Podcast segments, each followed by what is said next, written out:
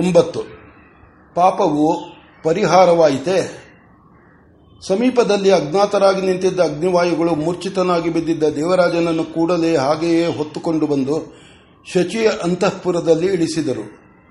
ಬಿಟ್ಟ ಕಣ್ಣು ಬಿಟ್ಟುಕೊಂಡು ನಿಷ್ಠೆ ನಿಶ್ಚೇಷ್ಟನಾಗಿ ಬಿದ್ದಿರುವ ದೇವಪತಿಯು ಮತ್ತೆ ಸಚೇತನನಾಗಲು ಅಷ್ಟು ಹೊತ್ತಾಯಿತು.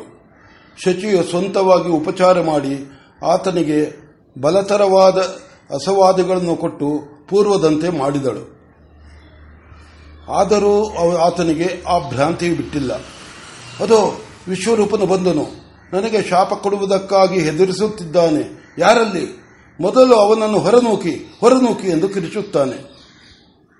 ಆ ಕೂಡಲೇ ಅಲ್ಲಿ ಬೃಹಸ್ಪತ್ಯಾಚಾರ್ಯನು ಕಾಣಿಸಿಕೊಂಡನು.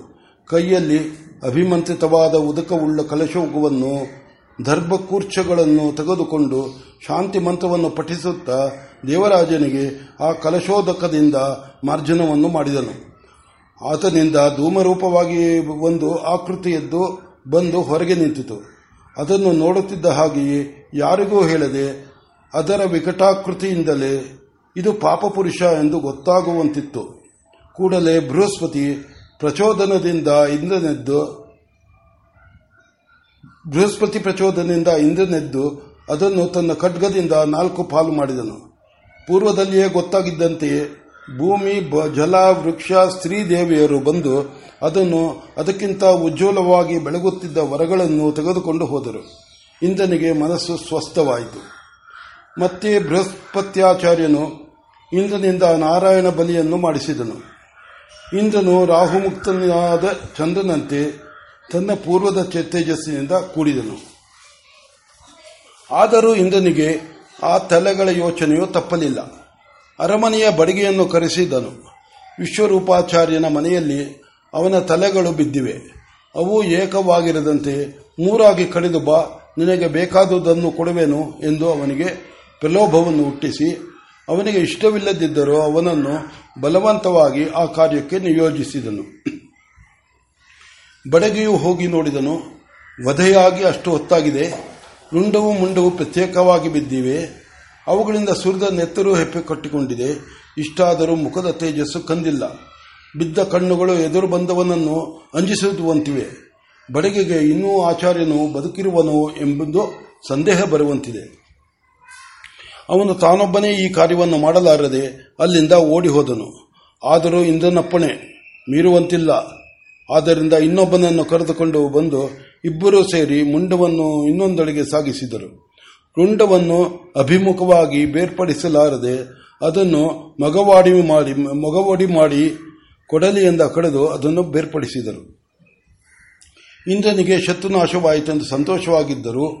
ದೇವಕುಲವೆಲ್ಲವೂ ತನ್ನ ಕಾರ್ಯವನ್ನು ಒಪ್ಪಿಕೊಳ್ಳುವುದೆಂಬ ನಂಬಿಕೆಯಿದ್ದರೂ ಇನ್ನೂ ಏನೋ ದಿಗಿಲು. ಬೃಹಸ್ಪತ್ಯಾಚಾರ್ಯನು ಮತ್ತೆ ಧರ್ಮಾಚಾರ್ಯನಾದನೆಂದು ಒಂದು ಸಾಧನವಿದ್ದರೂ ದೈತ್ಯರು ಈ ಸಂಧಿಯನ್ನು ಸಾಧಿಸಿ ಮತ್ತೇನು ಕುತಂತ್ರವನ್ನು ಹೂಡುವರು ಎಂದು ಪ್ರಬಲವಾದ ಸಂದೇಹ. ಹೀಗೆ ಡೋಲಾಯಮಾನ ಚಿತ್ತನಾಗಿ ಅಗ್ನಿವಾಯುಗಳನ್ನು ಕರೆಸಿಕೊಂಡರು. ಪಾತಾಳದಲ್ಲಿ ದಾನವ ಕುಲವು ಏನು ಮಾಡುತ್ತಿರುವುದು ಎಂಬುದನ್ನು ತಿಳಿಯಬೇಕು ಎಂದು ಕುತೂಹಲ. ಅಗ್ನಿಯು ಮೊದಲು ವಿಶ್ವರೂಪನ ಕಳೆಬರವನ್ನು ಅವನ ತಂದೆಯಾದ ತ್ವಷ್ಟೃಬ್ರಹ್ಮನ ಬಳಿಗೆ ನಾವೇ ಕಳುಹಿಸಿ ಬಿಡೋಣ. ಇನ್ನೆಲ್ಲಿಂದಲೋ ಆತನಿಗೆ ವರ್ತಮಾನ ತಿಳಿಯುವುದಕ್ಕೆ ಮುಂಚೆ ನಾವೇ ತಿಳಿಸುವುದೇ ಸರಿ ಎಂದು ಹೇಳಿದನು. ಇಂದ್ರನು ಅದನ್ನು ಒಪ್ಪಿಕೊಂಡು ಆತನ ಮುಖಾಂತರವೇ ಆ ಕಳೆಬರವನ್ನು ರುಂಡ ಮುಂಡಗಳನ್ನು ಪ್ರತ್ಯೇಕವಾಗಿಟ್ಟುಕೊಂಡು ತ್ವಷ್ಟೃಬ್ರಹ್ಮನ ಬಳಿಗೆ ಕಳುಹಿಸಿದನು. ಆ ಕಳೆಬರಕ್ಕೆ ಚಂದನಾದಿ ಸುಗಂಧ ದ್ರವ್ಯಗಳನ್ನು ಲೇಪ ಮಾಡಿ ಆತನ ಅಂತಸ್ಸಿಗೆ ತಕ್ಕಂತೆ ವಸ್ತ್ರಭೂಷಣಗಳನ್ನು ಅಳವಡಿಸಲಾಗಿತ್ತು. ಇತ್ತ ವಾಯುವು ಇಂದ್ರನಾಜ್ಞೆಯಂತೆ ಪಾತಾಳ ಲೋಕಕ್ಕೆ ಹೋಗಿ ಬಂದನು. ದಾನವರೆಲ್ಲರೂ ಸೇರಿ ವಿಶ್ವರೂಪನ ವಿಶ್ವಾಸ ವಿಶ್ವರೂಪನ ವಿಶ್ವಾಸದಿಂದ ತಮಗೆ ಲಭಿಸಿದ ತೇಜಸ್ಸನ್ನೆಲ್ಲ ಸಮೂಹಗೊಳಿಸಿ ಅದೊಂದು ತಮಗೆ ಜಯಪ್ರಾಪ್ತಿಯಾಗುವಂತೆ ಪ್ರಾರ್ಥಿಸಿದರು. ಆ ತೇಜಸ್ಸು ನಾನು ಏನಿದ್ದರೂ ನಿಮ್ಮನ್ನು ಕಾಪಾಡಬಲ್ಲನಷ್ಟೇ. ದೇವತೆಗಳ ತೇಜಸ್ಸನ್ನು ನುಂಗುವಷ್ಟು ಶಕ್ತಿ ನನಗಿಲ್ಲ. ನೀವು ಹೋಗಿ ತ್ವಷ್ಟೃಬ್ರಹ್ಮನನ್ನು ರೇಗಿಸಿ ಆತನಿಗೆ ಇಂದ್ರನ ಶತ್ರು ಒಬ್ಬನು ಹುಟ್ಟುವಂತೆ ಒಂದು ಯಾಗ ಮಾಡಿಸಿ. ಅಂಥವನು ಬಂದರೆ ಆತನಿಗೆ ತನ್ನ ಬಲವನ್ನು ಕೊಟ್ಟು ನಿಮ್ಮನ್ನು ಗೆಲ್ಲಿಸುವೆನು ಎಂದಿತು. ಈಗ ದಾನವೇಂದ್ರರೆಲ್ಲ ತ್ವಷ್ಟೃವಿನ ಬಳಿ ಬಳಿ ಹೋಗಲಿರುವರು ಎಂದು ಹೇಳಿದನು. ಇಂದ್ರನು ಅದನ್ನು ಕೇಳಿ ದಾನವ ಪ್ರಯತ್ನವು ನಡೆಯದಂತೆ ತಾನೇ ವಸ್ತ್ರಾಭೂಷಣ ಭೂಷಣಾದ್ಯಲಂಕಾರಗಳನ್ನು ತೆಗೆದುಕೊಂಡು ತ್ವಷ್ಟ ಬ್ರಹ್ಮನ ದರ್ಶನ ಮಾಡಿ ಆ ದಂಪತಿಗಳನ್ನು ಸಾಂತ್ವ ವಚನಗಳಿಂದ ಆರಾಧಿಸಿ ಅವರ ಕೋಪವನ್ನು ನೀಗಿ ಬರುವುದು ಎಂದುಕೊಂಡನು.